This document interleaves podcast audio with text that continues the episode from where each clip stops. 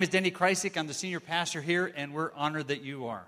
We're looking forward to a great night. Obviously, you've come with anticipation and expectation, and we're looking forward to what God's going to do tonight. We, again, uh, we've never done anything quite like this before, so we didn't know what to expect in regards to crowd. If you were to tell me about Christmas and Easter, I'd know what to expect. Tonight we didn't. So if you have been tight or couldn't find a parking place right away, I apologize for that. Many of you have been parked in different places, and uh, you took all of my advice this morning and last Sunday morning to heart, and I really appreciate that. So far, I've, hadn't, I've not gotten any hate mail or any hate emails about our parking and putting everybody in different places and all the security around here. These, if again, on your way out tonight, you see one of these security officers or one of the police officers or someone from Mike's office, the Butler County Sheriff, say thank you they just went above and beyond the call of duty to provide a great event tonight. Got a lot of Pennsylvania State police officers have volunteered their time. Mike obviously has with the Butler County Sheriff's Department. Just a lot of great people have given a lot of time tonight, and I really appreciate that. We are so honored to have you. We are looking forward to an amazing event. If you haven't been with us over the last few weeks, I want to just again remind you of what Brigitte is all about. Let me read this what it says so you get a glimpse of who she is and what she's done. Brigitte Gabriel is one of the leading terrorism experts in the world, providing information and analysis on the rise of global Islamic terrorism. She lectures nationally and internationally about terrorism and current affairs. Her expertise is sought after by world and business leaders. Listen to this. She's addressed the Australian Prime Minister, members of the British Parliament, House of Commons, members of the United States Congress, the Pentagon, Joint Forces Staff College, the United States Special Operations Command, the Warfare Group, the FBI, and many others, and now at Community Alliance Church. Is that not an amazing array of events? She is a regular guest analyst on Fox News Channel, CNN, MSNBC, and various radio programs across America. She has been on the road over the last few days, traveling all over this country. She is the founder and president and CEO of Act for America. You'll hear a lot about that at the end of our service tonight. The largest grassroots citizen action network dedicated to preserving national security and combating Islamic supremacy. She's the author of two books, and we'll have those available in our gymnasium tonight because they hate and they must be stopped and those will be available after the service when you leave here this evening out to our gymnasium. You'll be directed again by our security staff so we go to the right place and we're able to funnel everyone in and out safely tonight without any problems at all. She has been named one of the top 50 prominent speakers in America. She speaks Arabic, French, English, and Hebrew. I don't even feel like I can do English well. So I am fascinated by what she is able to do thank you for coming tonight. Thank you so much for being patient with us tonight for this event and for pulling together. We're looking forward to a great night. Let's ask God's blessing on this. And then you're going to see a 13 minute video that's going to describe her and what she's been able to do. And then she will come on the stage as I introduce her in a moment. Father, we again thank you for the opportunity to find out what's going on around the world and how we are to respond to that. We live in very uncertain times. Nothing like we, many of us, have lived through before, and a lot like others of us have. So, all of us in this room come from different vantage points. We've been through the variety of circumstances through the years. Many have seen the rise and fall of nations. Many have been involved in war. Some are still involved in that. Tonight, in the name of Jesus, I ask for a protective cover, not only on us here in this place, we ask that you'll surround this campus with your presence and your grace. But I do pray for our men and women who are serving overseas around this globe who are serving to protect our freedom. Thank you for their willingness to give their all so that they can serve this country and allow us to be able to enjoy the freedoms we experience here tonight. So please keep them safe. We look forward to a great night. Bless this place with your presence. May we again listen to you, and then after we hear everything tonight, ask you what is it that we are to do in response to what we have heard. May you bless this place and this event and this evening and this campus with your presence and with your grace because you indeed are the supreme authority over all. And in your son's name we pray. Amen. Watch this video clip about Brigitte Gabriel, and then I'll be right back up to introduce her.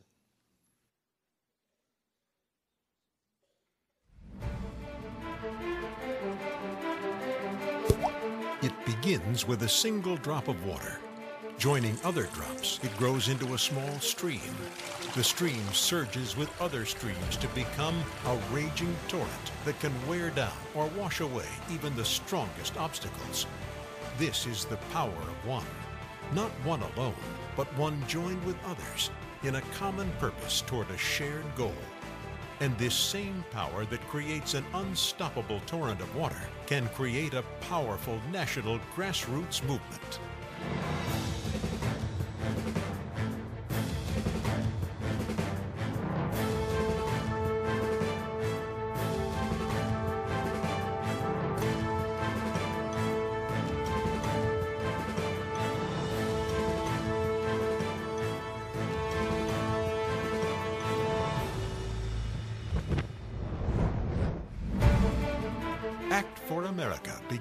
A single drop.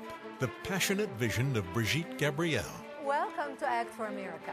A passion for protecting America from the threat of radical Islam. A passion birthed from the scars of Islamic jihad in Lebanon. Many people don't realize that Lebanon used to be the only majority Christian country in the Middle East. The country was founded on Judeo Christian principles, and we extended that love and acceptance to all religions around us. The night of the attack, I was 10 years old. My parents tucked me in bed, sang me a lullaby, said my prayers. That's when 14 rockets exploded in my home. I was wounded and buried under the rubble. I was screaming and screaming for my parents to come, and I would fade in and out of consciousness. I was a Christian born into the Christian faith. That was my crime as 10 years old. I ended up living in a bomb shelter from age 10 to age 17, robbed of my youth.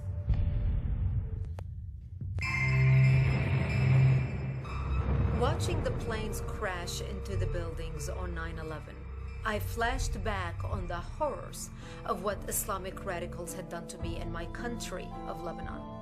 I said to myself, now they are here. Now people will believe what I have to say. It was time for me to tell my story and warn America. I went on a one person speaking mission, telling everyone I met what was coming.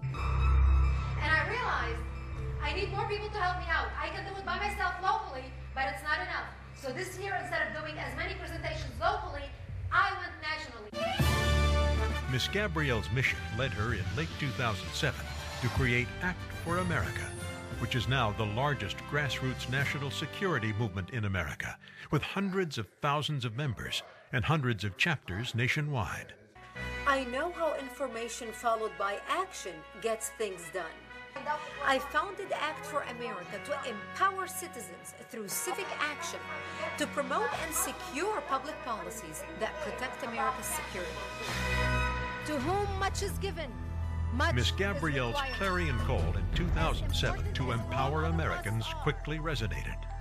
In just 18 months, Act for America had over 250 local chapters and was already winning victories, helping pass legislation in New York protecting authors from intimidation lawsuits, exposing unlawful Islamic proselytizing in a Minnesota charter school, which led to the Minnesota Department of Education citing the school for violations of law, pressuring Tyson Foods of Tennessee to restore Labor Day as a paid holiday after Tyson agreed to a union contract that removed Labor Day and replaced it with the Islamic holiday Eid al-Fitr.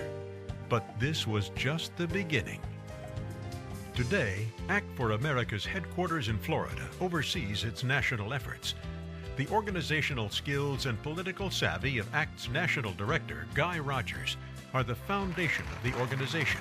His experience is helping ACT grow and be an effective voice for our nation.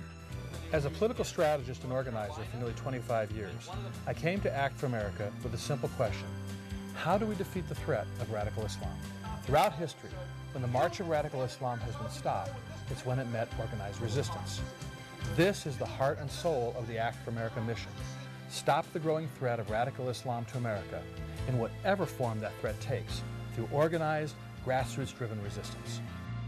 By early 2012, Act for America had grown to over 235,000 members and 700 local chapters, well on the way to its goal of 1 million members and 2,500 chapters. It is what God put me on this earth to do to, pro- to protect my way of life, to protect everything that our world stands for. We are making a difference in Houston. We're seeing kind of a ramping up of Islamic militancy, and that's concerning to us. Local ACT chapters are being organized across America. There's a lot of workshops, activist training, equipping everyone to understand the legislative process, how to call their senators, how to call their congressmen. Growing at the rate of 20 chapters a month, these chapters are the backbone of this national movement. Chapter members educate and motivate their local circles of influence to confront the threat of radical Islam in their communities. When each of our hundreds of chapter leaders works on a national effort, they know that their individual efforts are joined by hundreds of thousands of people all over America. Whether the threat is homegrown terrorism, Islamist assaults on our freedom of speech, pro Islamic bias on college campuses and in public school textbooks, or Sharia law creeping into our court system, Act for America is on the front lines protecting your family, your community, our national security, and our cherished freedoms. We are a group of people from all over the country, different walks of life, different understanding, different backgrounds, education, careers, um, different heritage. We all come together for our common goal of making this country and keeping this country safe. As each chapter becomes strong and vibrant, Act for America increases its national impact and adds to its impressive list of victories and accomplishments. ACT helps stop the transfer of Guantanamo Bay enemy combatants to a prison in Standish, Michigan. Using its large Facebook presence, ACT successfully pressured a Washington State community college to distance itself from CAIR, the Council on American Islamic Relations. ACT won the inclusion of anti Sharia resolutions in the Republican Party platforms in Texas, Kansas, Georgia, and Washington State. ACT spearheaded the successful effort in Tennessee to strengthen the state's anti terrorism laws. ACT chapter leaders in three states, working together online, exposed a jihadist who was then arrested by the FBI. ACT led the efforts to win passage of American Laws for American Courts legislation in Tennessee, Arizona, and Kansas. The law prohibits courts from using foreign law, including Sharia law, when doing so conflicts with the Constitution. Large problems and large opportunities require large organizations. We're rapidly building the largest grassroots network the U.S. has ever seen. Nothing excites me more than getting a call from a local chapter leader telling me he's just had 300 people show up to his meeting. We will succeed.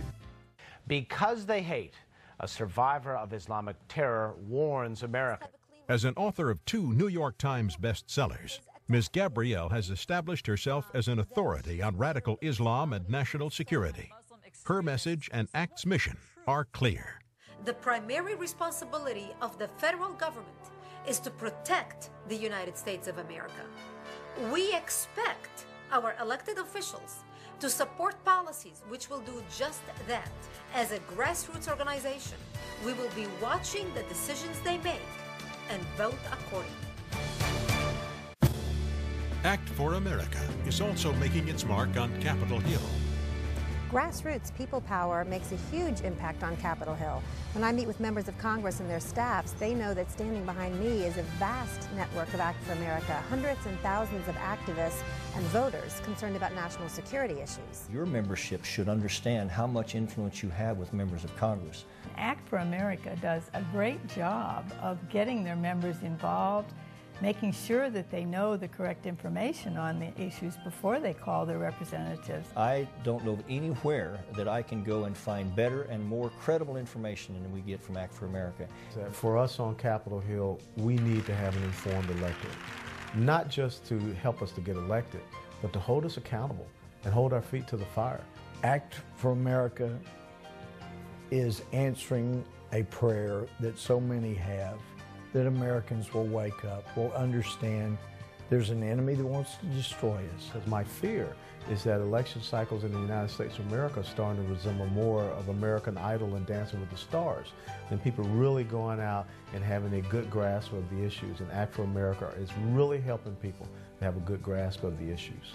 As Director of Government Relations, my job is to come up here to Capitol Hill, talk with members of Congress and their staffs about issues that are important to our organization, let those people know how our grassroots members feel about those issues. And then the other half of it is when our folks contact those members of Congress as constituents and let them know through letters and phone calls how they feel about the issues. When you put my presence on Capitol Hill and the grassroots together, that's what makes the most powerful impact for our organization. Using state of the art online technology, Act for America is empowering its chapters and members to effectively communicate with their members of Congress. This combination of technology, grassroots people power, and Lisa's presence on Capitol Hill is forging new victories for our national security and putting our opponents, such as radical organizations like CAIR and ISNA, on notice that concerned Americans are ready and willing to fight the threat of radical Islam. Already during this Congress, four pieces of Act for America high priority legislation have passed in either the House or Senate. Act for America has also been successful through our national petitions, letters that are signed by tens of thousands of Americans that I bring up to Capitol Hill. It makes a big difference to us, and we really appreciate the activism of Act for America. Act for America is helping make people aware there's a fight going on, and we need to win From Capitol Hill to City Hall, from local communities to the World Wide Web, Act for America is successfully pushing back against the threat of radical Islam. But our enemy is determined and tenacious, and there is so much more that needs to be done. You are the hope for America. Together, we can defeat this threat to our national security. Together, we can protect the freedoms we cherish. Together, we can prevail.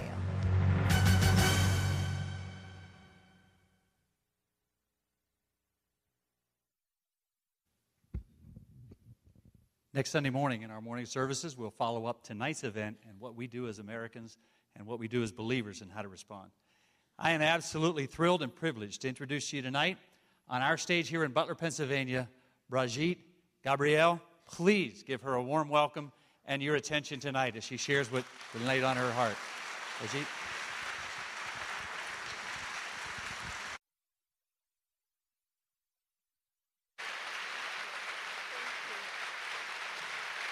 Thank you. Thank you. Wow. Wow, thank you. Woo, thank you. I am truly honored to be here with you tonight.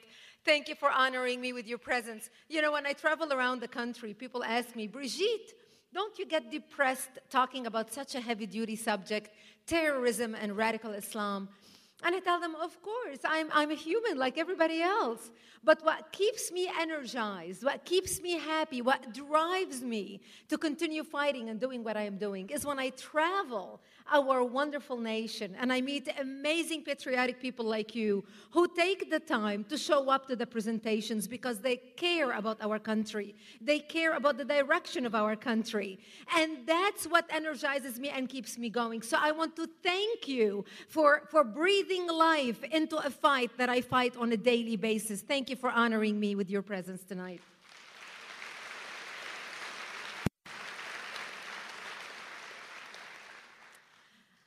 I am here to speak with you about a very, very important subject, and that is the subject of our national security, especially a few weeks before a very important election.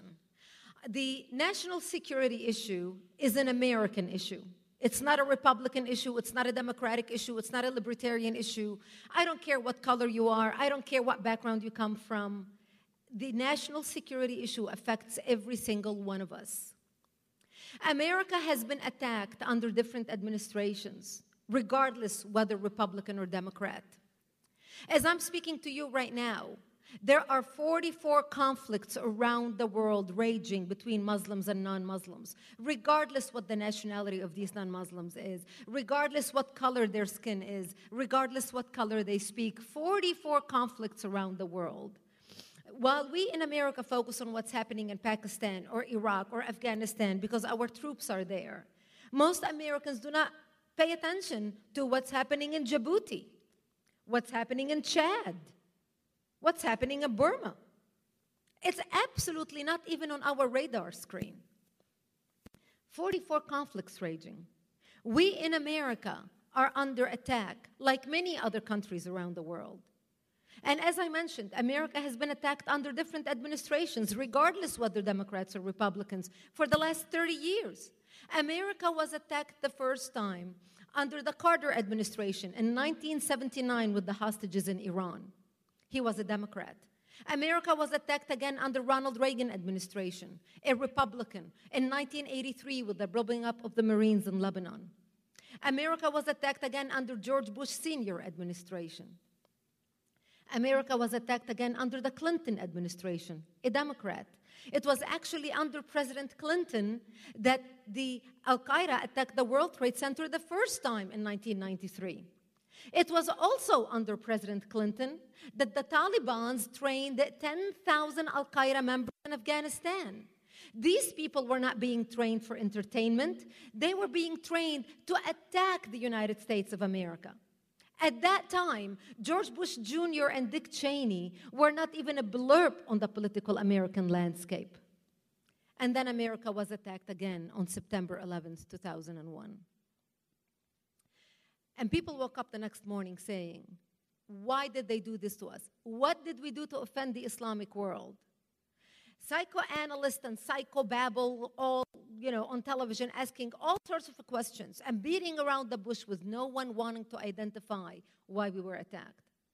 And people thought if we just elect President Obama, all our sins are going to be forgiven. Everybody's going to get together with us and sing Kumbaya. Two days after President Obama became president, Al Qaeda issued a press release. We continue our jihad against the United States regardless of who lives in the White House. And since President Obama became president, we have arrested on American soil over 75 homegrown terrorists, all Muslims either born into the Islamic faith or have converted to Islam trying to kill Americans or perpetrate terrorist attacks against America. Over 75 homegrown terrorists. And while this administration and our government want us to believe that our problem and our war is only with Al Qaeda, once we killed Osama bin Laden and once we eliminate Al Qaeda, all our problems are going to be over. But what we are seeing and what the facts on the ground are that of, of most of these 75 homegrown jihadists that we arrested on American soil, almost all of them were not a card carrying member of Al Qaeda. And I'll give you a few examples.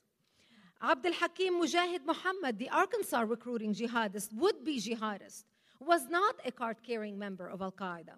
Nasir Abdu, the second Fort Hood would be jihadist, was not card carrying member of Al Qaeda. Khalid ad-Dawsari, the Lubbock, Texas, would-be jihadist bomber, was not a card-carrying member of Al-Qaeda. Muhammad Hussein, the would-be bomber in Baltimore, was not a card-carrying member of Al-Qaeda.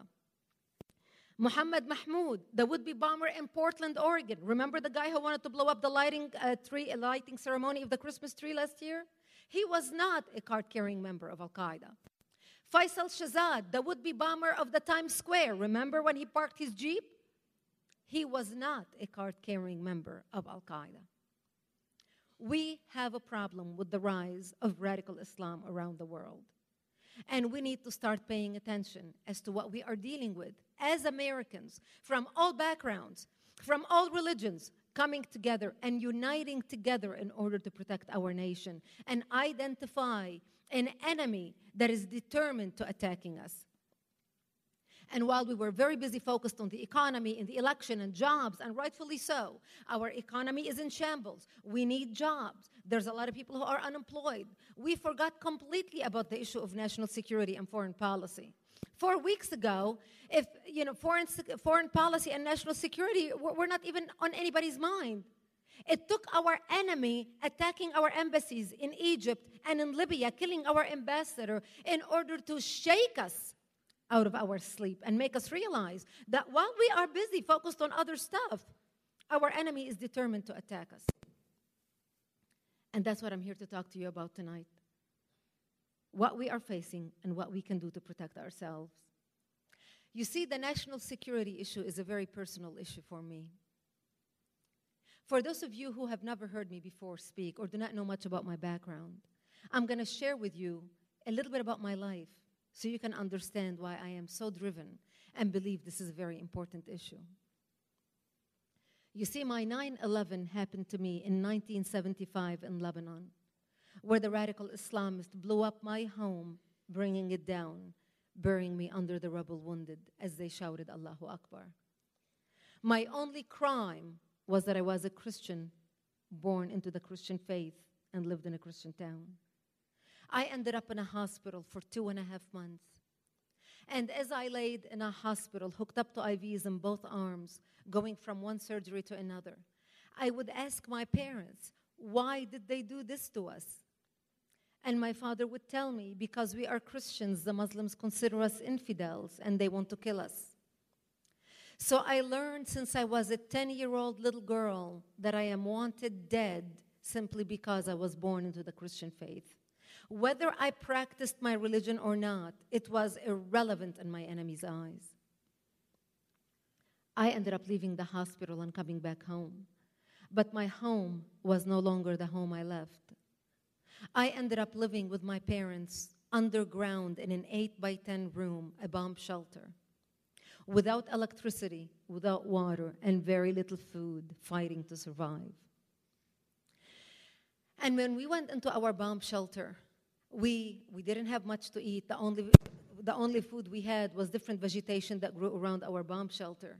And we would go out under the bombs and we would dig out different dandelions and different um, vegetation. It was the only greenery we had to eat. In order to get some water, we would crawl to a nearby spring. I come from a town called Marjayoun, Valley of Springs. We had seven springs in our town and we would crawl under snipers' bullets to a nearby spring to get some water. And every time we left our bomb shelter, we would say our last goodbyes because we did not know if we're going to come back alive or dead just to get a drink of water. And we would crawl in a ditch to get to the spring where my mother had to use her stocking on top of the gallon of water to catch all the junk and all the rocks and all the maggots so we can drink the water. We lived in the mountains. It was very cold in the wintertime. My father would get out of the shelter and he would break twigs from the trees around our bomb shelter. And he would come in and he would pour kerosene or benzene or mazout on the fire and light a fire. And we would huddle around the fire so we can warm up because we didn't have any heat. And many nights we had an agreement that whoever woke up first would drag the other two outside and slap them on their face until we wake up, because many nights we would pass because of carbon monoxide poisoning. And this became my existence. And when we went into the bomb shelter, we thought the world is going to wake up and they're going to see what's happening to the Christians in Lebanon. Because the Islamists had organized very, very well, and they were funded by oil wealth flowing from the Middle East into Lebanon. And they would surround Christian cities and Christian areas and begin massacring the Christians. They committed monstrosities that were horrific. One of the most famous massacres is the city of Damour in Lebanon, where the Islamists came in, surrounded the city. They would walk into a bomb shelter. They would find a mother and a father hiding with a little baby in a bomb shelter. They would take the baby, tie one leg of the baby to the mother and another leg to the father, and pull the parents apart, splitting the child in half. They would walk into our churches, urinate and defecate on the altar using the Bible as toilet paper, and then torch our churches. The last lady that worked for me, I hired her because she was mentally disturbed. And the reason why she was mentally disturbed is because they walked into her bomb shelter. They took her only son, tied him on her lap, held a knife to her hand, and then made her slit her own son's throat and then raped her two daughters in front of her. They committed monstrosities that were seldom reported in the American media because most of the media was located in West Beirut, the area that the Islamists controlled. And as we sat in our bomb shelter in South Lebanon, my father would say, America's going to wake up and see what's happening to the Christians in Lebanon, and America's going to come and save the Christians. And we waited. And my daddy would say, The British are going to come. France is going to come. They're going to see all these big Christian nations. They're going to see what's happening to the Christians in Lebanon. And they're going to come save the Christians. And nobody came. And we went on living like this, trying to survive for three years. I remember being 13 years old, three years later after we entered the bomb shelter. And a friend of ours from our Christian militia stopped by and he said, Brigitte, I just stopped by to tell you that we heard on the radios that the Islamists are launching a major attack against our town tonight.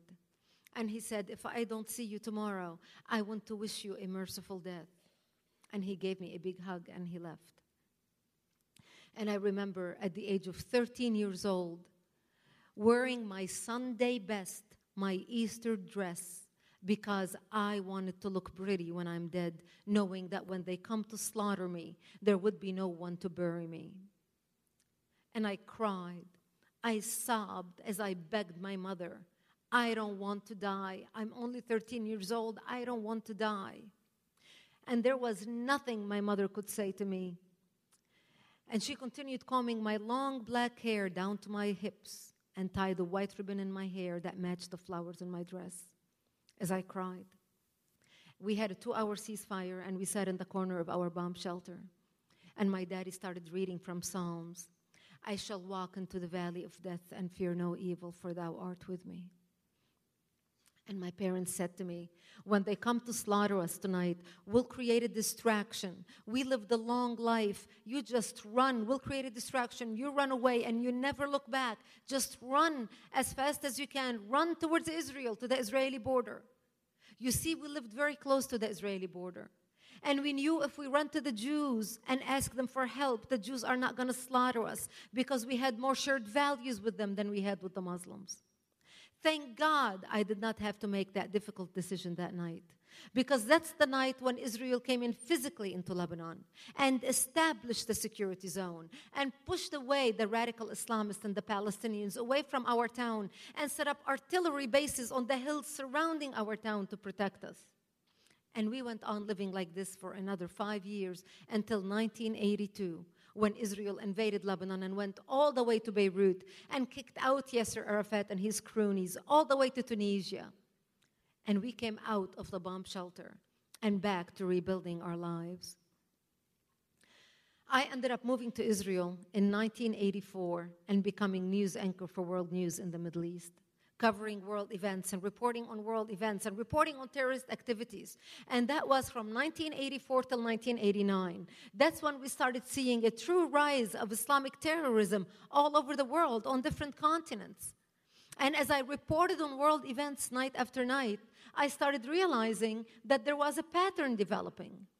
Because no matter where the terrorist activity took place, the name of the perpetrators were always Muslims. Ahmed, Muhammad, Hussein, Ali.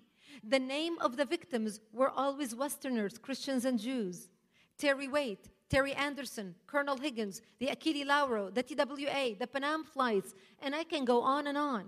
As a matter of fact, in my first book titled Because They Hate, I list pages upon pages of all the attacks that the Islamists committed against the United States, where America hit the snooze button and went back to sleep.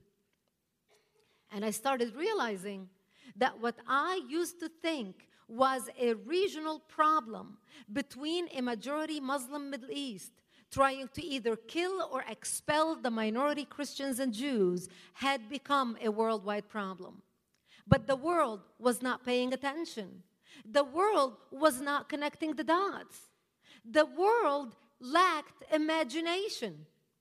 And isn't this exactly what the 9 11 Commission report said to us? It's not that we did not know that Al Qaeda wants to attack the United States.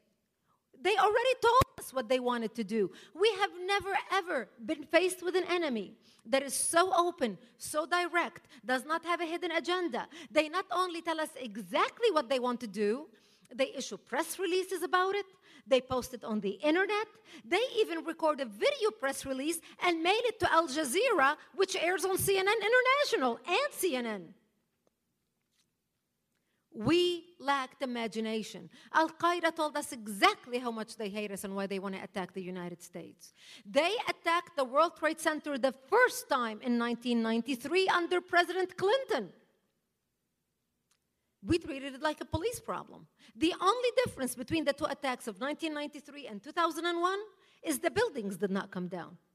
That's the only difference. They attacked the World Trade Center in 1993.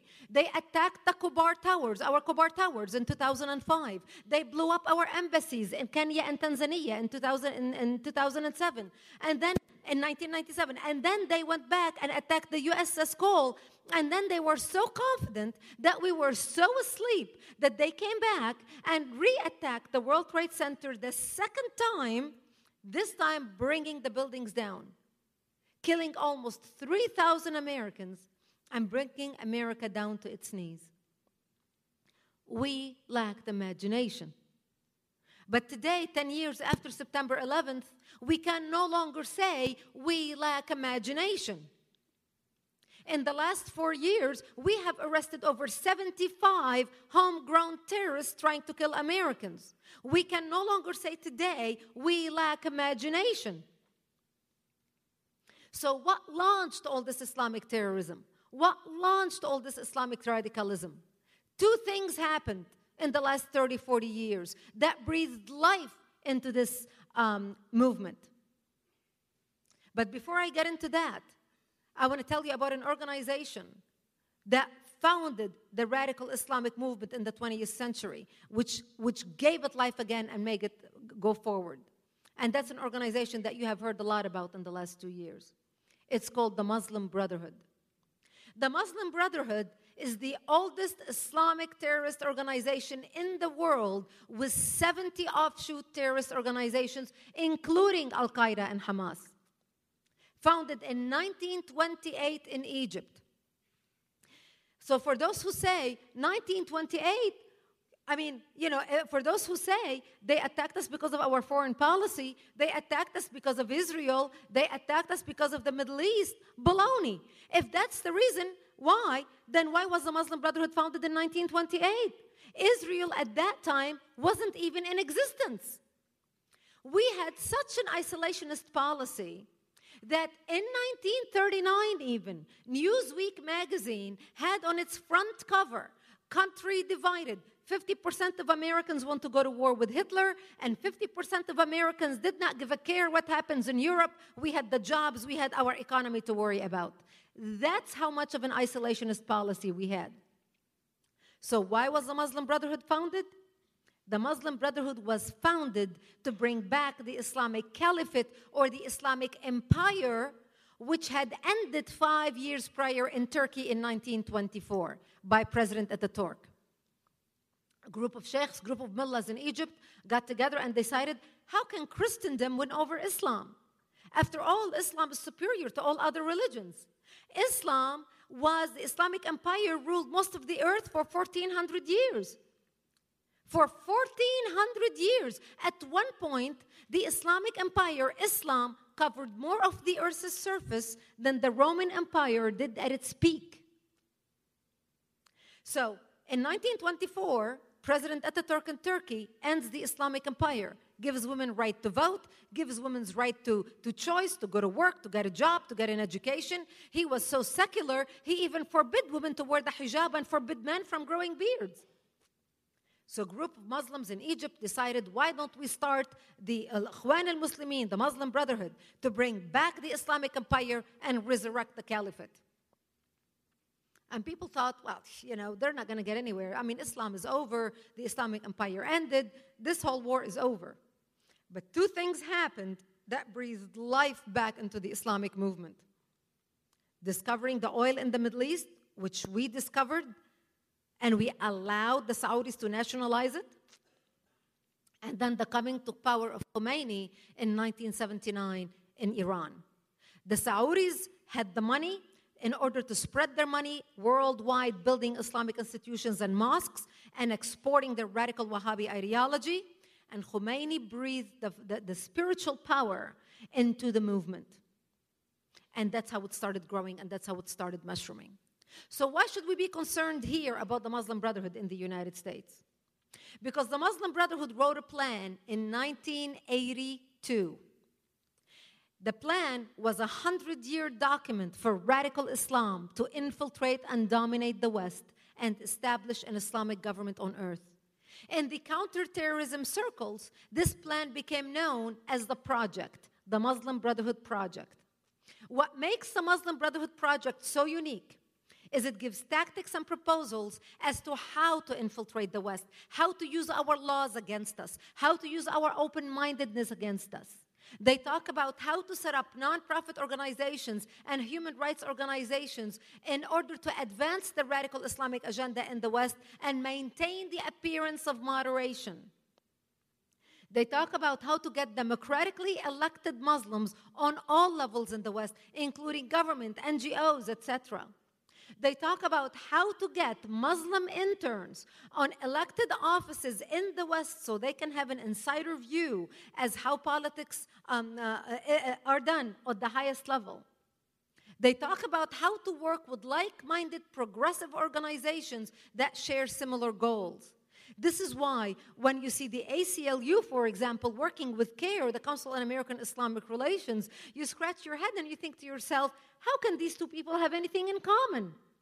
But the ACLU is being used as the useful idiots at the hand of the Islamists in order to advance a radical Islamic agenda in the United States.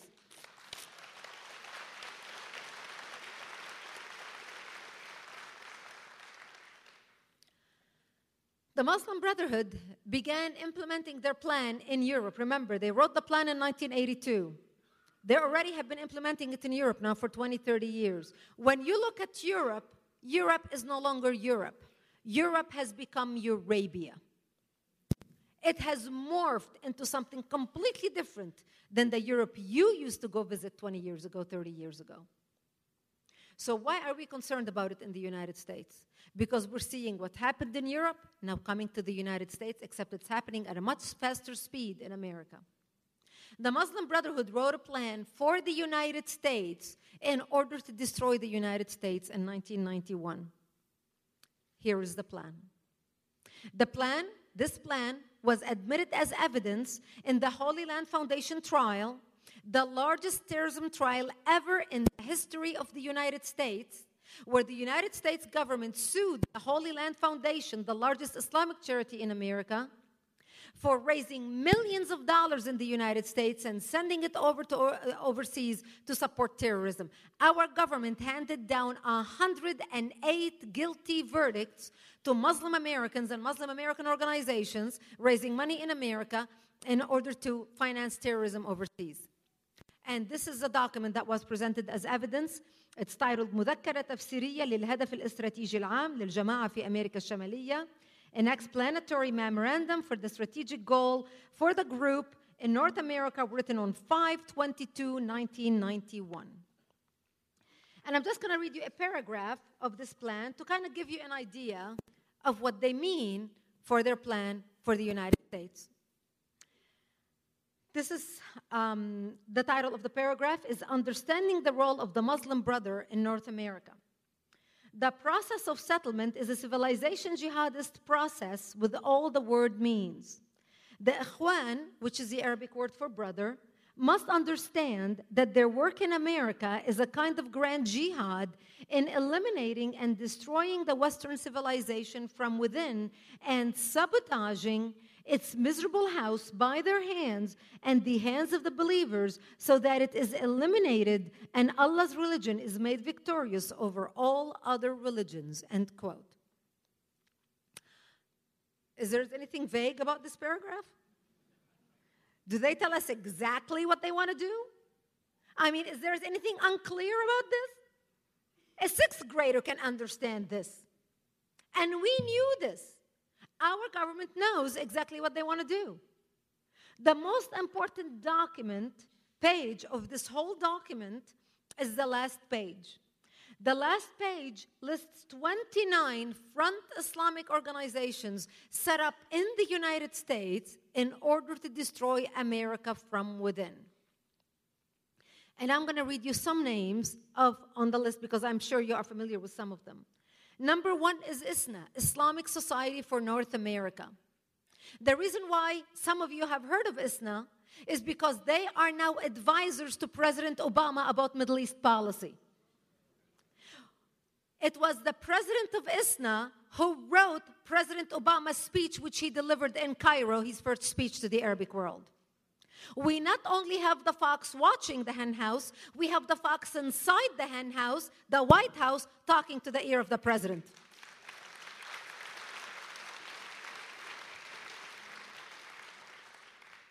It is also ISNA, which is driving right now the purge of all language related to Islam out of our counterterrorism training manuals at the FBI, at the Pentagon, and all, uh, through all our branches. These guys have become so powerful and entrenched in our government, especially in the last four years, that now at the count, in the counterterrorism training, whether at the FBI, at the Joint Forces Command, or anywhere else, they cannot say Islamic terrorism. Islamic radicalism, Islamic jihadism, the word jihad, none of that stuff.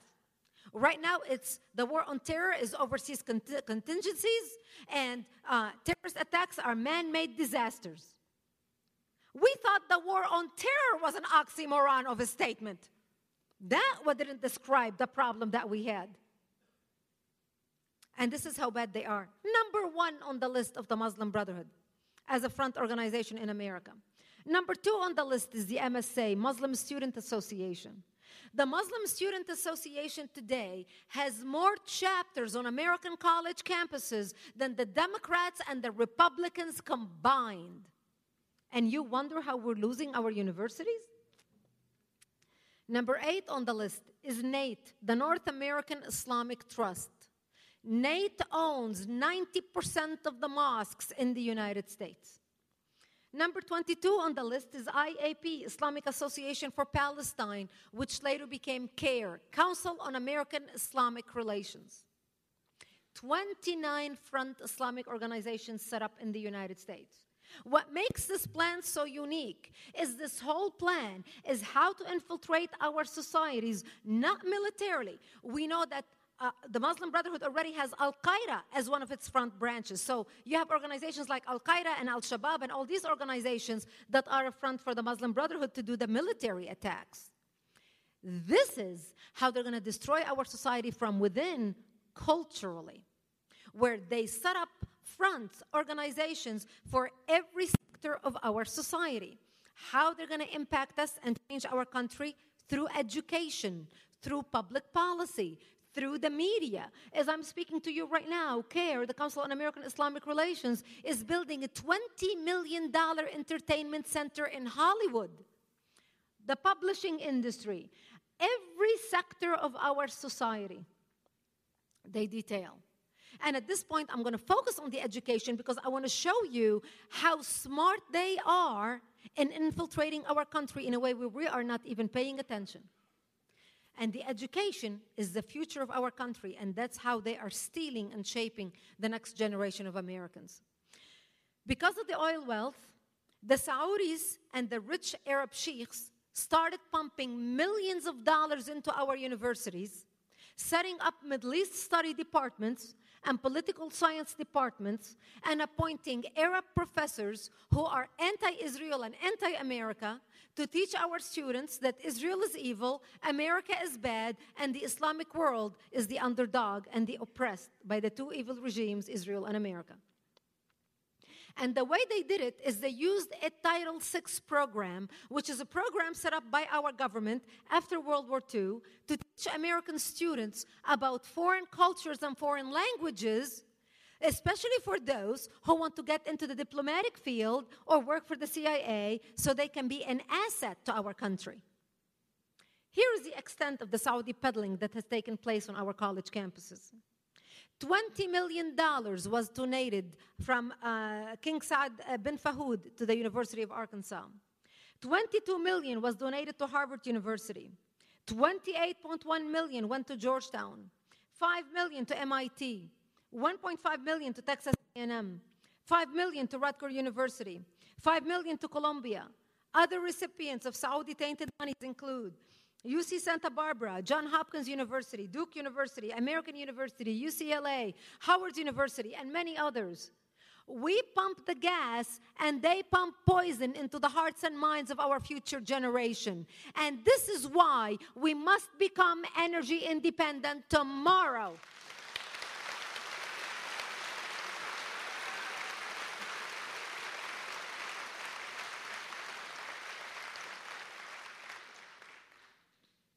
We pump the gas and they pump poison into the hearts and minds of our future generations. It is so important for us to come up with policies that will stop that. People ask me all the time, Brigitte, but why is the media so biased? I mean, my gosh, the media is so biased. God forbid you are on one of those cruise ships and you are subjected to watching CNN International. I mean, I mean, you're, you're held hostage on those cruise ships. You know?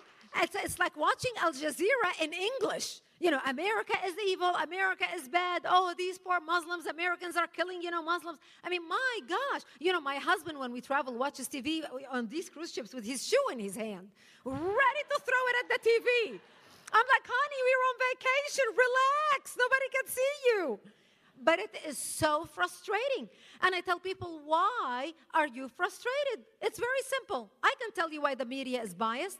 Because for the last 16, 20 years, all these students graduating out of our universities, have been uh, fed a steady diet of hatred and resentment against America.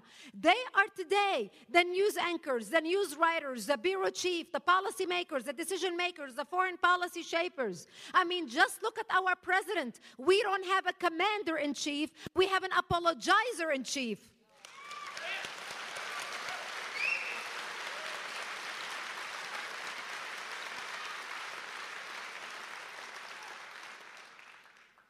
We have an apologizer in chief who never misses an opportunity to apologize for America.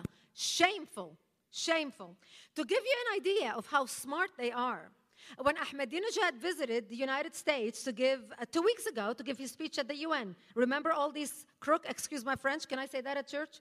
How we're meeting at the UN, which we fund in New York, and we actually pay for their secret service? Did you know that? Our tax dollars paid to protect Ahmadinejad in America?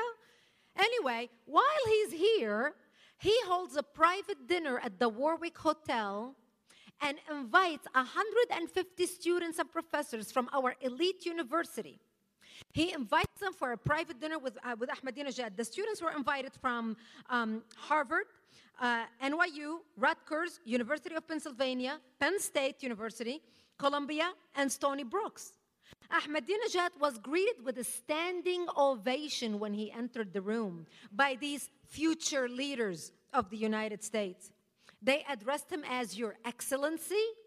One lady said she was thrilled and honored to be in his presence. The students were told that this is the most important meeting of Ahmadinejad's visit to the United States. That's what they were told. And here is why. Quote, because you are the people who will shape the future of the world and the United States, end quote. Now, you didn't hear about this meeting on CNN. You didn't hear about this meeting on ABC, NBC, CBS, MSNBC, none of them. Because no one wants to talk about it. Because we are asleep while our enemy has a plan.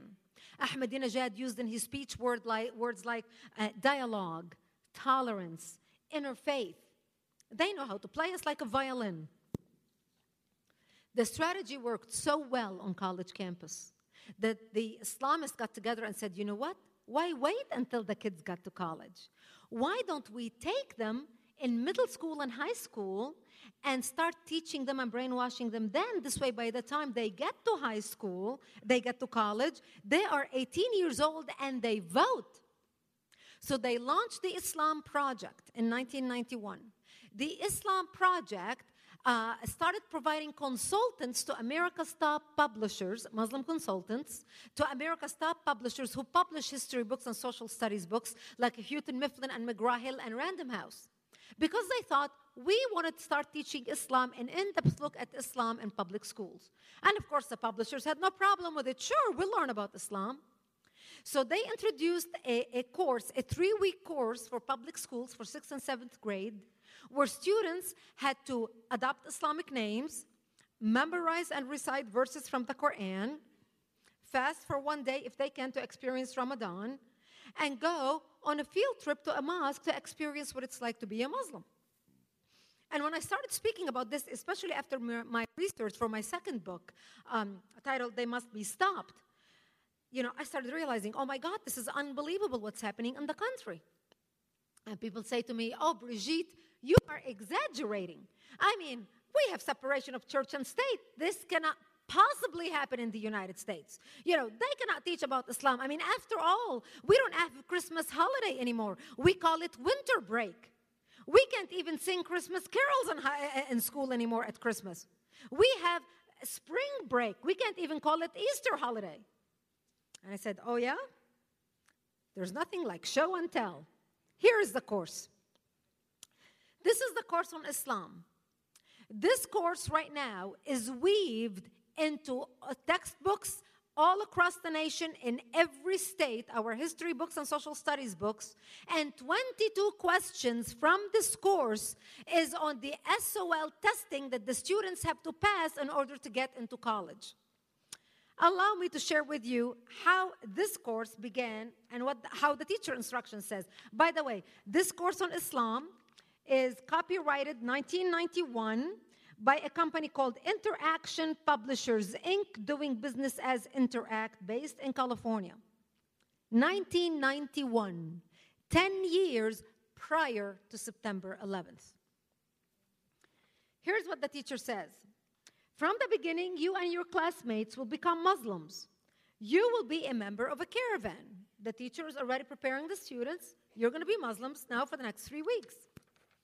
The teacher continues his or her instructions by saying, Dressing as a Muslim and trying to be involved will increase your learning and enjoyment. Finally, trying your best at all tasks will guarantee you an excellent grade and a more enjoyable time. The teacher is already dangling the grade carrot in front of the students. Here are the list of names that the students have to choose from. They've got boys' names and girls' names. Boys' names Abdullah, Khalid, Hassan, Hamza, Ibrahim, Arafat. Women's names Karima, Maryam, Noor, Amina, Fatima, Samira, etc. Here are wisdom cards. Wisdom cards are cue cards in order to memorize the Islam lesson. These are like cue cards, like, like students study their multiplication tables. They use cue cards in order to, you know, to study and memorize their lessons. This is to memorize the Islam lesson. These are called wisdom cards, and this is a fact card. This card deals with jihad. The reason why I chose this card in particular is because we hear the word jihad mentioned a lot by terrorists. I mean, there are terrorist organizations named Islamic Jihad or Al Mujahideen. And uh, jihad, you know, we hear uh, people who are about to commit a terrorist attack uh, against America or whatever, you know, we are fighting fi sabilil jihad. We are fighting in the, in the path of jihad. Suicide bombers, before they blow themselves up in Israel, they are dying fi sabilil jihad. So obviously, jihad plays a major role, um, at least when it comes to terrorism and terrorist activities. But here's what they are teaching our students about jihad in public schools. A jihad is a struggle by Muslims against oppression, invasion, and injustice. That's a fact card. If these words sound familiar to you, it's because these are the words of Al Qaeda when they issue a press release, this is their talking points. When they issue a press release against America, what do they say? We are fighting America because we are fighting injustice. We are fighting oppression. We are fighting invasion. Those Palestinian suicide bombers, before they blow themselves up and record video before they die, what do they say in their video? We are dying because we are fighting oppression. We are fighting injustice. So, right now, we have our enemy teaching our unsuspecting little Johnny and Sally in sixth and seventh grade the talking points, their talking points, in our public schools paid for by our tax dollars. Do you see how dangerous this is? Most people have no idea. It's over their head. This is how they're shaping the next generations of Americans. They did it already on college campus and it worked so well. They thought, heck, let's start with the children while they're young. You know, Hitler made a very important statement. Hitler said, Give me the children, I will change society in 10 years. And that's exactly what he did. Our enemies are not dumb. They are changing our society as I'm speaking to you. By the way, the word jihad is mentioned in the Quran 40 times, 36 times out of 40 as a holy war against the infidels in order to kill them or subjugate them. And I know we're speaking at a church, so I have to share this little prayer that they have to analyze in public schools. This is the Shahada prayer, the salvation prayer when somebody wants to convert to Islam. This is the equivalent of the Christian prayer of I accept Jesus into my heart as my Lord and Savior when someone wants to convert to Christianity. So the students have to analyze it in the class. Praise be to Allah, Lord of creation, the compassionate, the merciful, King of judgment day. You alone we worship, and to you alone we pray for help. Guide us to the straight path the path of those whom you have favored, which is the Muslims, nor of those who have gone who, who have incurred your wrath, which is the Jews, nor of those who have gone astray, which is the Christians and the atheists. Can you believe this? They have to analyze this in public schools. And here's an exercise pro, uh, uh, that they have to do uh, work exercise. It's, um, I'll choose one. Become a Muslim warrior during the Crusades or during an ancient jihad. Explain weapons, tactics, etc. Explain weapons, tactics, etc. Excuse me? This is nonsense. This is unacceptable. You know, I'm a mother. I want my kids, my kids went to public schools. I want my children to learn about Islam, Christianity, Judaism, Hinduism, Buddhism. I want them to have a well rounded education about the world's religion. But I do not want anyone indoctrinating my children into anything. Let me teach my kids at home what I want my kids to study.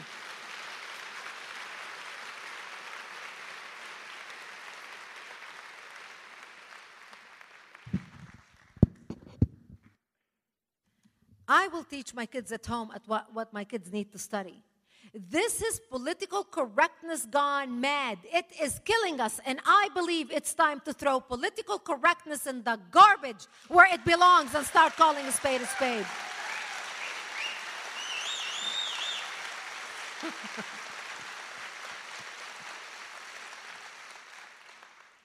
It's amazing how everybody in this country is afraid to say anything. They're afraid to offend anybody. They are afraid that, you know, everybody's offended about anything. Well, you know what? I am offended when I hear people speak ill of America, put America down, apologize for America,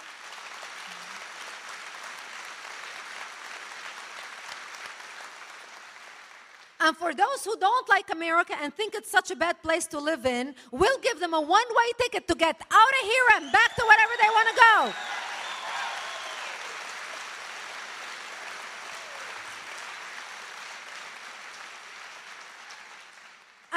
America's not perfect. Nobody is perfect. We all have our shortcomings. But you know what? Last time I checked, America was God's gift to the universe where everybody from all over the world was trying to get here.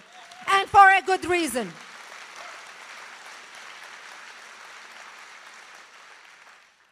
And I am offended and sick and tired when I hear people say, I'm an African American, and I'm a Vietnamese American, and I'm an Italian American, and I'm a Lebanese American. I am nothing but an American.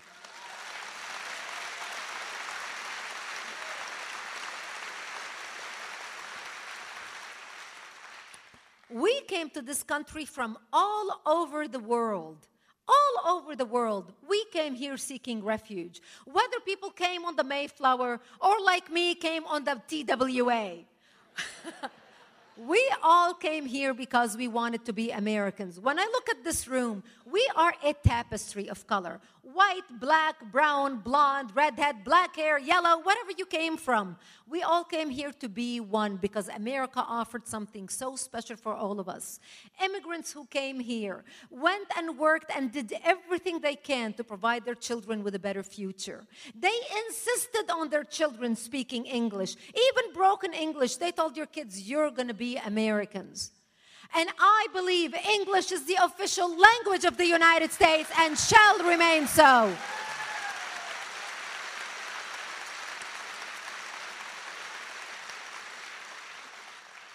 And as you can tell, I'm not politically correct at all. I'm proud of it. hey, I can say this. I look ethnic and, and, and I speak English as my fourth language. So I can say that. And I'm an immigrant here, legal immigrant to this great nation.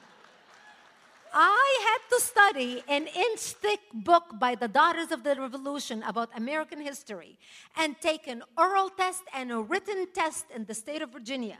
And when I was preparing for my test, I would ask my American born husband, you know, apple pie, born in Queen of, Queens of Angels Hospital in Los Angeles, and I would ask him, honey, you know, what about this or that? And he would say, well, I don't know.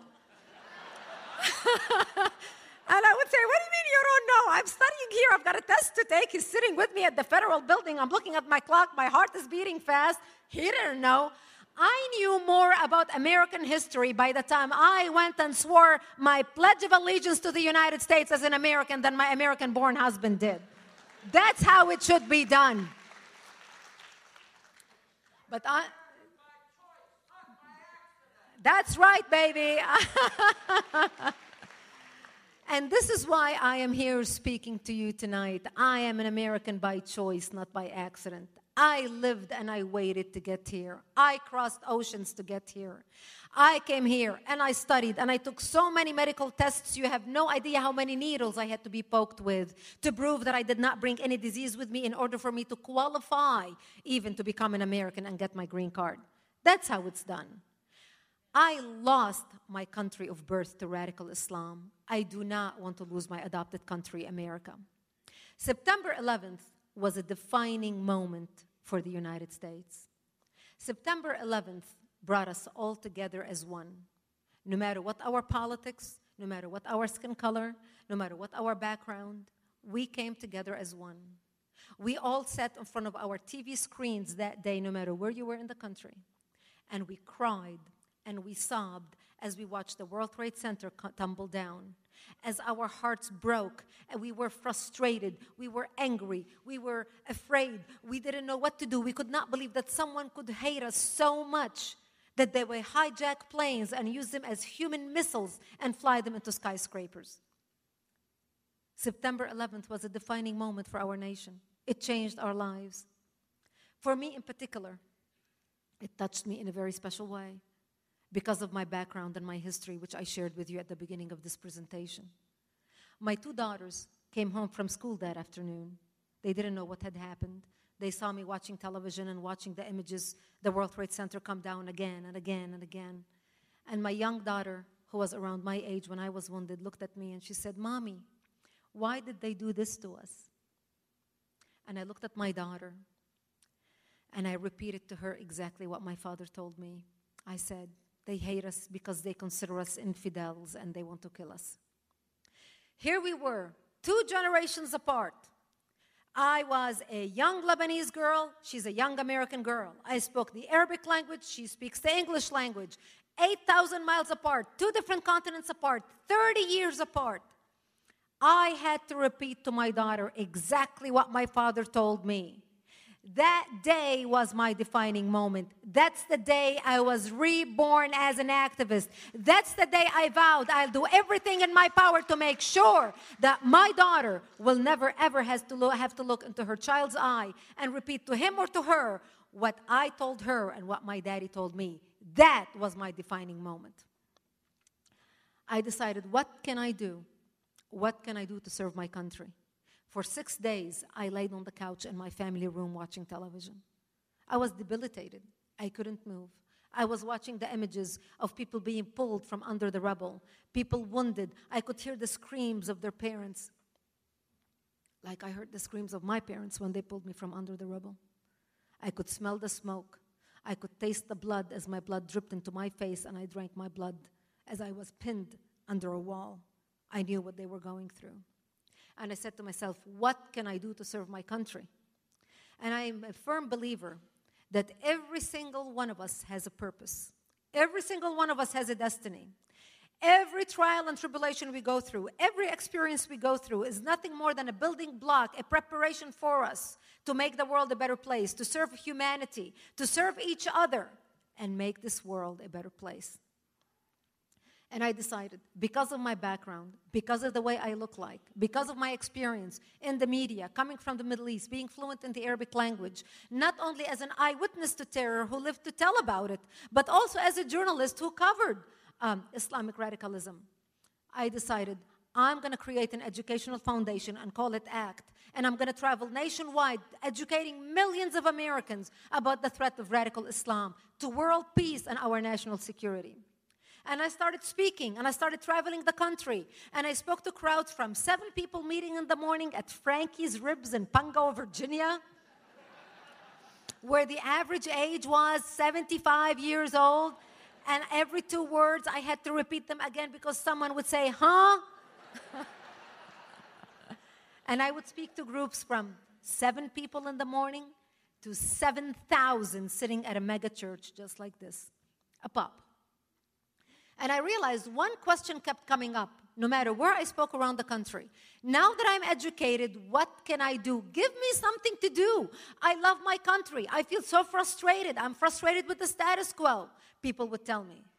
And I realized that while education is important, education by itself is not sufficient. Education must be coupled with action. And that's when I launched ACT for America in 2007. Act for America today has almost a quarter of a million members, 750 chapters nationwide, with a full time lobbyist on Capitol Hill. Our philosophy is this if our elected officials are not willing to see the light, we're to make them feel the heat. And now you can clap. Take my word to the bank.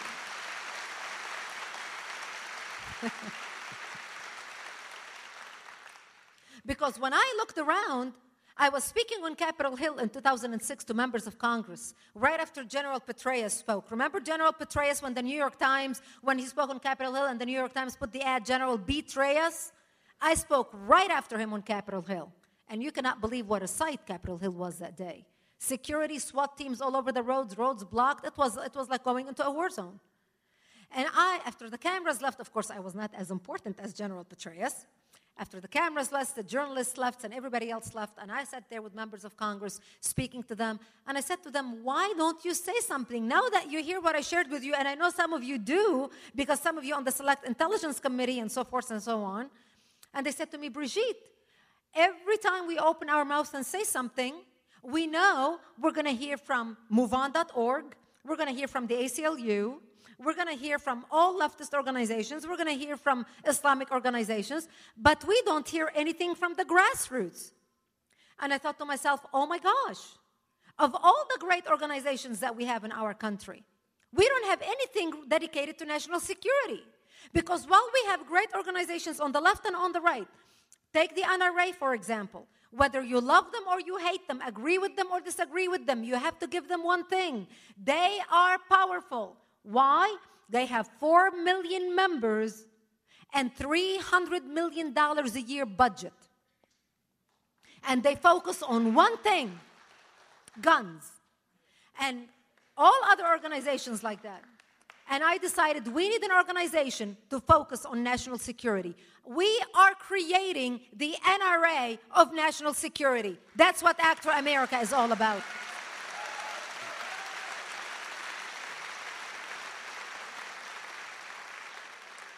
We are empowering people just like you who are frustrated with the status quo, who are finding out about what's happening in our country, and they want to do something to protect the nation. We may not be able to wear uniforms. We are not able to wear uniforms and go serve in the front lines. But most of us can come together and work together in our own communities.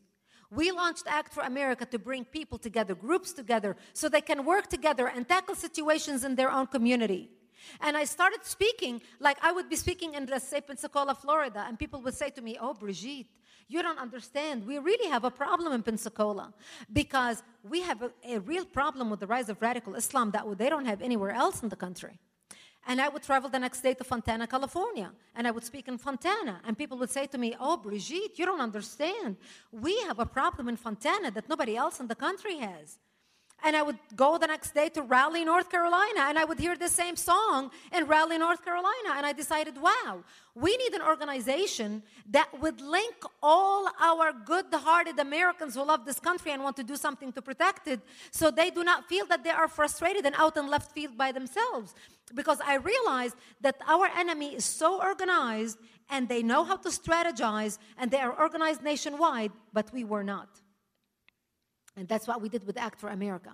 And to give you an idea of some of the projects that we are working on, I shared with you what the Islamists are doing with the, um, with the Islam Project.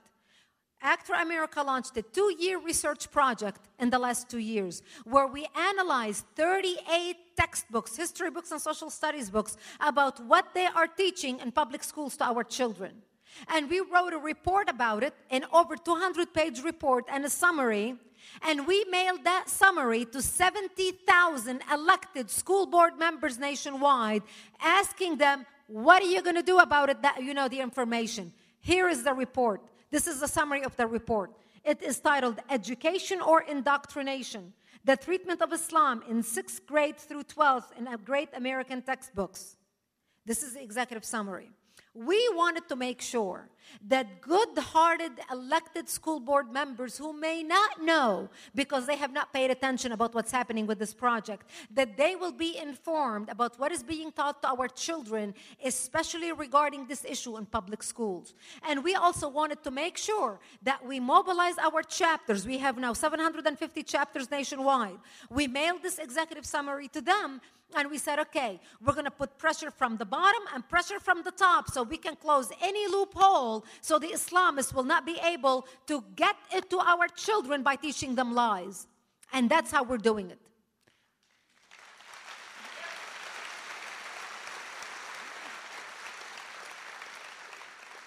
This report, by the way, is available on our website, Act for America Education. You all can read it, it's free of charge. Uh, forward it to every school book, uh, elected school board member that you may know, any teacher that you may know. And to give you an idea about just one example of what we found out, you know how September 11th is taught right now in public schools? Remember, this is 10 years after September 11th. Some of these books were published in 2005.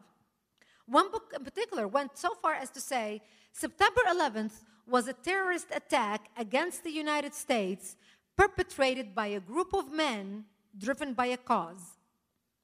Group of men driven by a cause.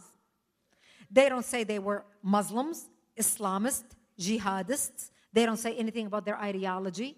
They don't say anything about their cause.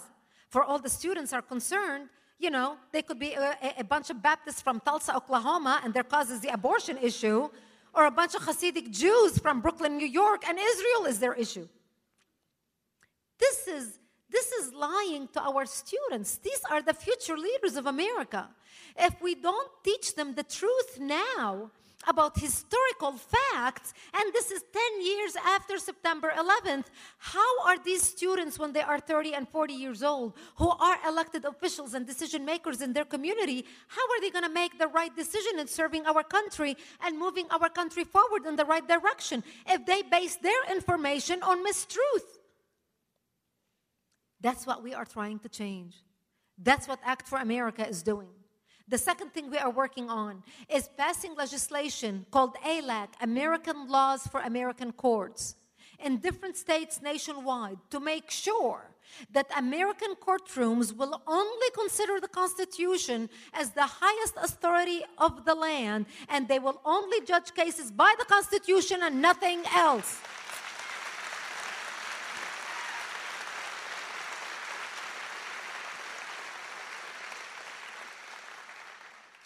As I'm speaking to you right now, we have already documented over 50 cases of Sharia law being applied in the United States instead of the Constitution.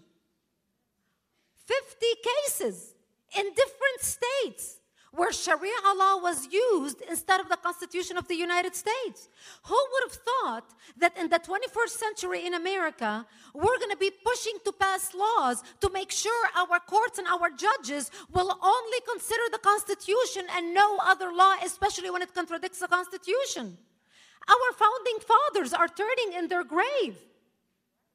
The law that we are passing called ALAC, American Laws for American Courts, and we already passed it in Arizona, in Louisiana, in Kansas, in Tennessee. This year, we are introducing it in 20 states in the United States.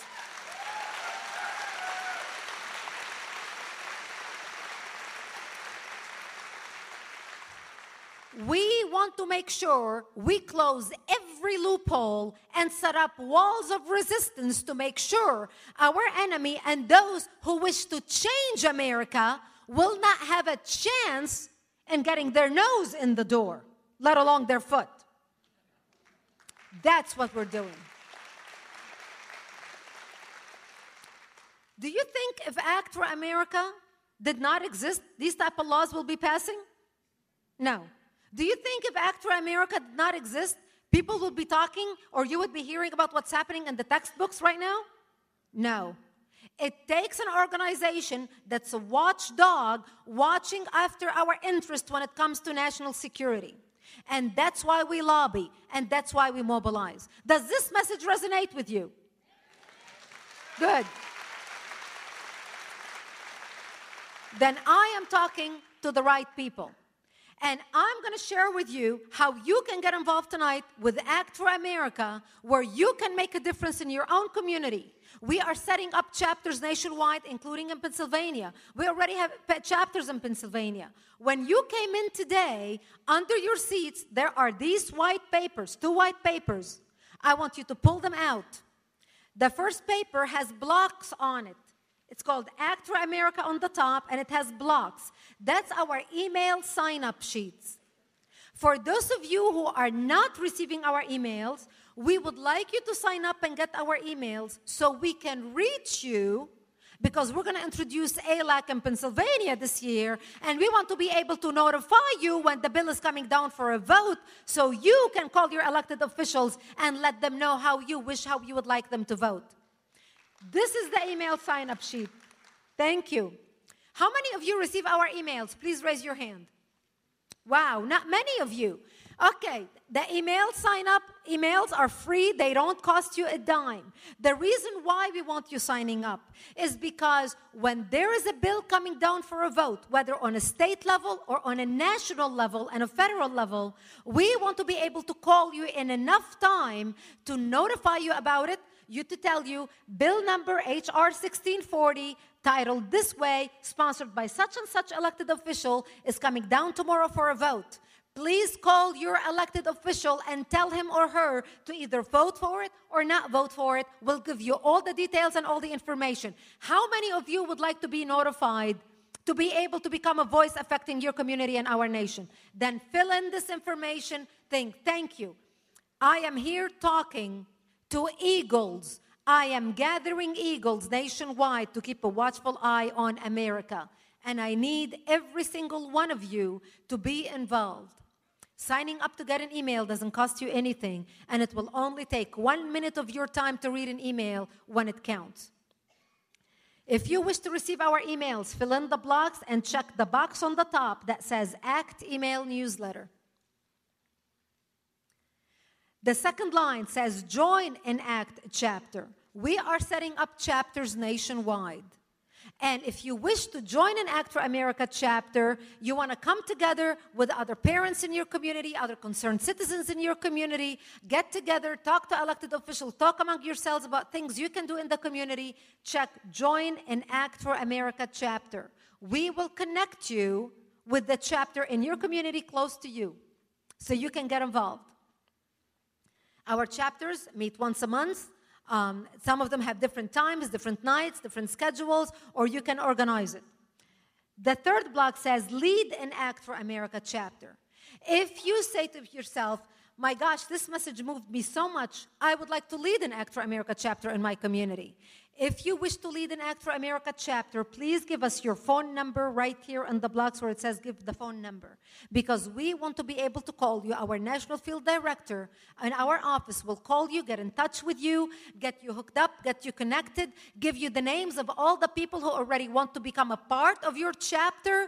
You will already have a chapter up and running immediately. Because as much as there are people in this crowd who want to join a chapter, there are people who want to lead a chapter. We want to make sure we connect you together.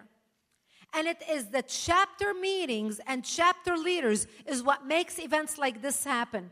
And I want to acknowledge and thank people who made this event possible. It's the work of our chapters and our liaisons in the community. The first person I want to recognize and I want to thank is Jade Sedwick, Jay and Linda Sedwick, who are our friends, our supporters, and who work to make this visit possible.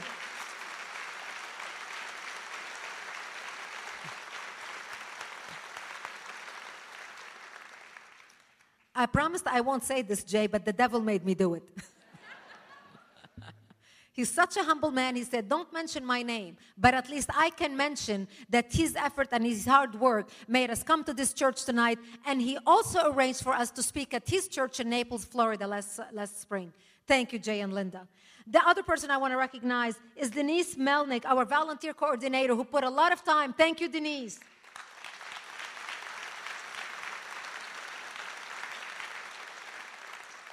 Our volunteer security, especially Dean Lawrence. I want you to know that all the security tonight is volunteers, and I'm so thankful for them.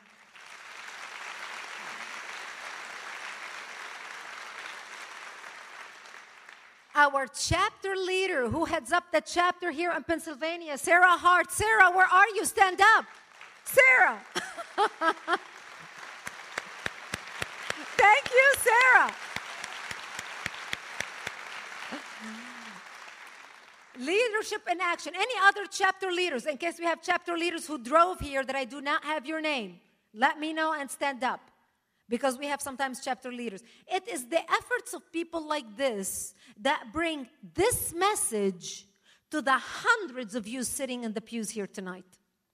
When, when everyone does a little, together we can accomplish a lot.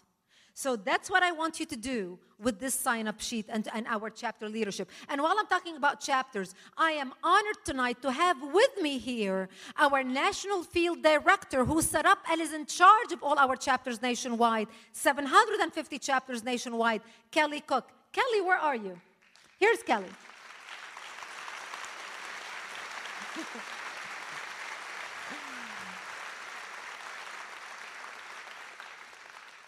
Allow me to say a few words about this amazing man whom I respect and admire who's standing next to me. When Kelly Cook came to work for Act for America, I asked him, Why are you coming to work for us, Kelly? I mean, he's a businessman from the Northwest. He owned, he was a real estate developer. He owned a construction company. His company put lighting, uh, lighting on the, in the runway on strips in the, in the airports. You know, when the airla- airplanes are taking off and there are the lighting strips on the runways, and you wonder who does this stuff? That's what he did in the Northwest. So I asked him, Why are you coming to work for Act for America? We pay peanuts. We're a little nonprofit organization. He said, Because I want to serve my country and I want to protect the future for my three grandchildren. Kelly, please say a few words.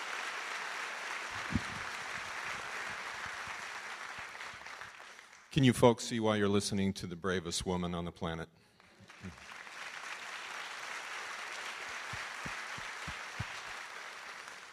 I also oversee her security when we travel. I'm her personal bodyguard. I, I talk to the security team. And by the way, the team tonight is amazing. Thank you, Dean, wherever you went. Because the threats are real. You know, you see Brigitte up here tonight, but you don't see the rest of her life and some of the things she's forced to go through because she's willing to stand here. I want to do a little. Has anybody heard uh, from a polling company lately? Have you been polled on the phone? Would you like to give your opinion tonight? No. Actually, I want to find out how you heard about this event. If you heard about this through this church, just raise your hand. Wow. Wow, that's what I thought. Okay. How many heard about this through an Act for America email? Okay. Act for America chapter, our chapter down in Pittsburgh. All right. By the way, Sarah Hart's doing an amazing job. She is is running point on the ALAC effort here in Pennsylvania. I oversee, or I've been overseeing, uh, the effort nationwide. I really appreciate what you've been doing, Sarah. Um, how many heard about this from a friend? You, you, somebody just told you about it. Okay, great.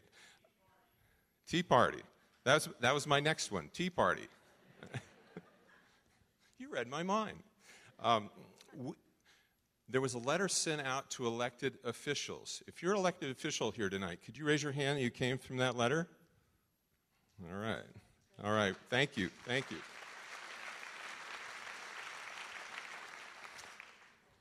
Well, I just want to take this opportunity. Afterwards tonight, I'm going to be behind the book tables, but if any of you are interested in starting a chapter in your town, your area, I would like to give you my business card and arrange to send you my new book on chapter leadership. And it, explains it A to Z.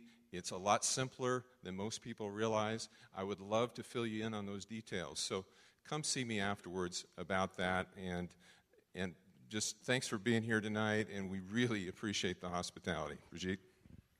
Thank you, Kelly.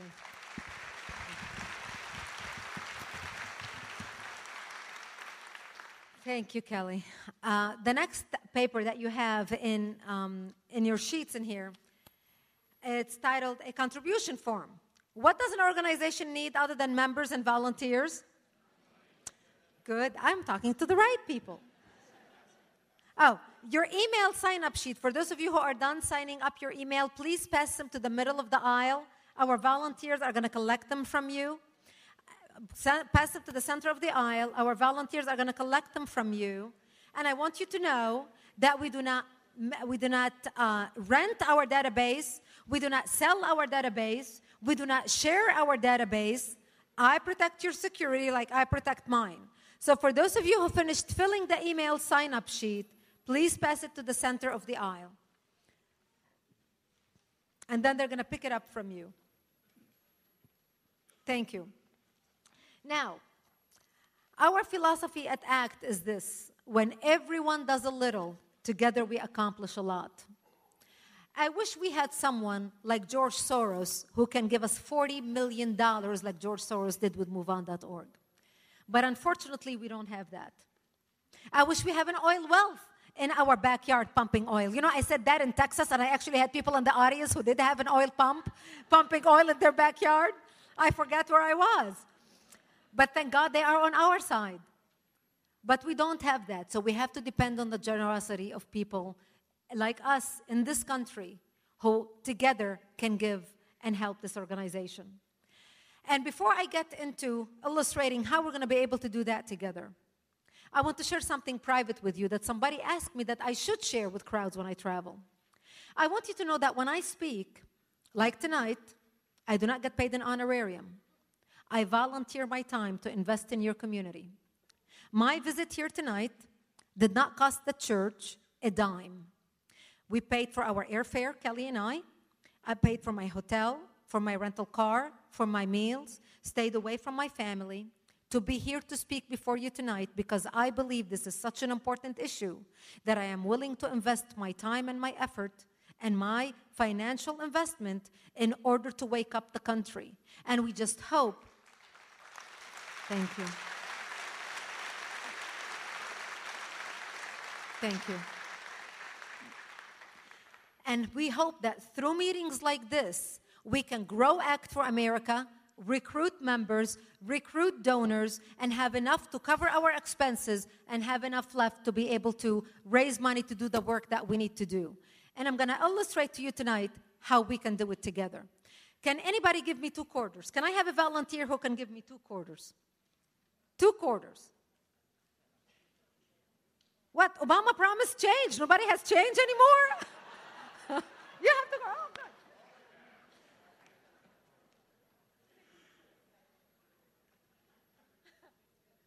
This is my retirement plan. This is how I supplement my income. no, but I will give you the two quarters back at the end.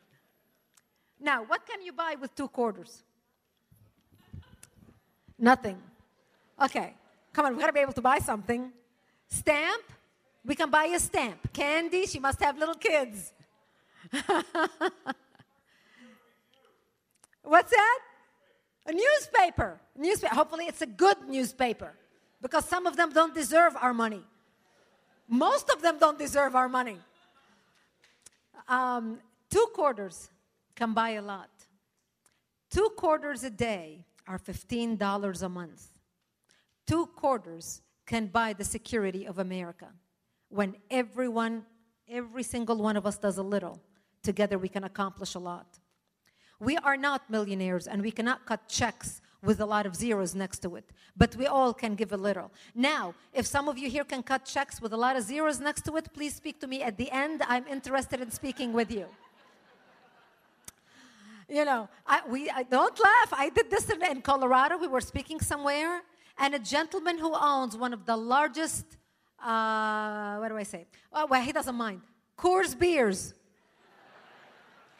Somebody had invited him an hour before my presentation. He had never heard my name, didn't know anything about Act for America. And his friend ran into him at Starbucks and he said, Oh, you've got to come with me to hear Brigitte Gabriel. So he dragged him over.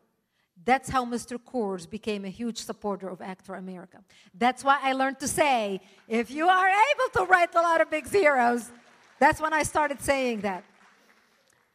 But here is how we're building the organization person by person, committing to standing with us as a Patriot partner on a monthly basis at whatever level. And here is why we need Patriot partners. We have a program called Patriot Partner Program. Here's why we need Patriot partners. Because our goal right now, we are raising money to hire a lobbyist, another lobbyist. Do you have any idea how many lobbyists uh, the Saudis have on Capitol Hill? Over 100. You wonder why we cannot get anywhere with drill, baby, drill, or whatever, whatever energy we're trying to do? 100 lobbyists. Do you know how many lobbyists we have? One. What's wrong with this picture? What's wrong with this picture? That's right. We want to be able to bring on full time another lobbyist working for us. We want to make sure we have a full time legislative person working in our office focusing also on state legislation nationwide. Because when you pass a bill on a state level, it's much easier to pass it on a state level than on a federal level. You pass it in 15 to 20 states, then it'll be a breeze getting it through Congress because you set precedent. You're not going to see resistance. Right now, Act for America wants to create a pipeline by which we set up to all states where we just can funnel one legislation after another to make sure we close every loophole the Islamists and our enemies are using in order to sabotage our, our country. We are raising money to hire that full legislative person in office, and that's why we need your help. And the reason why we need it through the Patriot Partner Program is in order for us to commit to bring someone of that caliber on board full time, we want to be able to know that we have his or her salary at least for a year in the bank. Because you're not going to be able to recruit top notch professionals by bringing them on board, hiring them for one month and telling them, okay, we don't have money for you next month, you need to go. No one's going to relocate and work for you for that. That's why we need your support. On this page, on the contribution form, we have different levels where you can support. We have as a monthly Patriot partner for $20 or more, you will receive today a, a, a, an option of two gifts written below. One will be an autographed copy of my book, They Must Be Stopped, that I'm going to give to you as a gift, as well as Unmasking the Enemy Among Us, uh, the Muslim Brotherhood DVD in the United States. I told you only a little bit about the Muslim Brotherhood. Can you imagine what a two hour DVD will teach you about the Muslim Brotherhood in America? You can have an option for any of these two or Sharia law for non Muslim book, for those of you who want to learn about Sharia law. If you want to become a monthly contributor of 10 to $19, you can choose one of the three options that you have below. If you are able to stand with us as a Patriot partner, I encourage you to do so. If you say, Brigitte, the economy is very tough, I cannot make a commitment to stand with you monthly, I can only give a one time gift. If you are able to do that, we would greatly appreciate your support. Again, if you make a single contribution of $75 or more, you can choose two of the following gifts either my an autographed copy of my book, Sharia Law for Non Muslim and Masking the Enemy Among Us, the Muslim Brotherhood Project, whatever you choose. And we have the same thing for a lesser option on the page. Whatever you are able to do, I need your help and I implore you to stand with me and support me. And I want you to know that every time I travel and I speak, I know that there is a bullet out there with my name on it waiting to kill me. But I am willing to take that risk because I know as long as I have thousands of people like you standing behind me, I am able to do that in order to defend our country for me, for you, and for our future generation. All I'm asking you is give me the opportunity to be able to do so.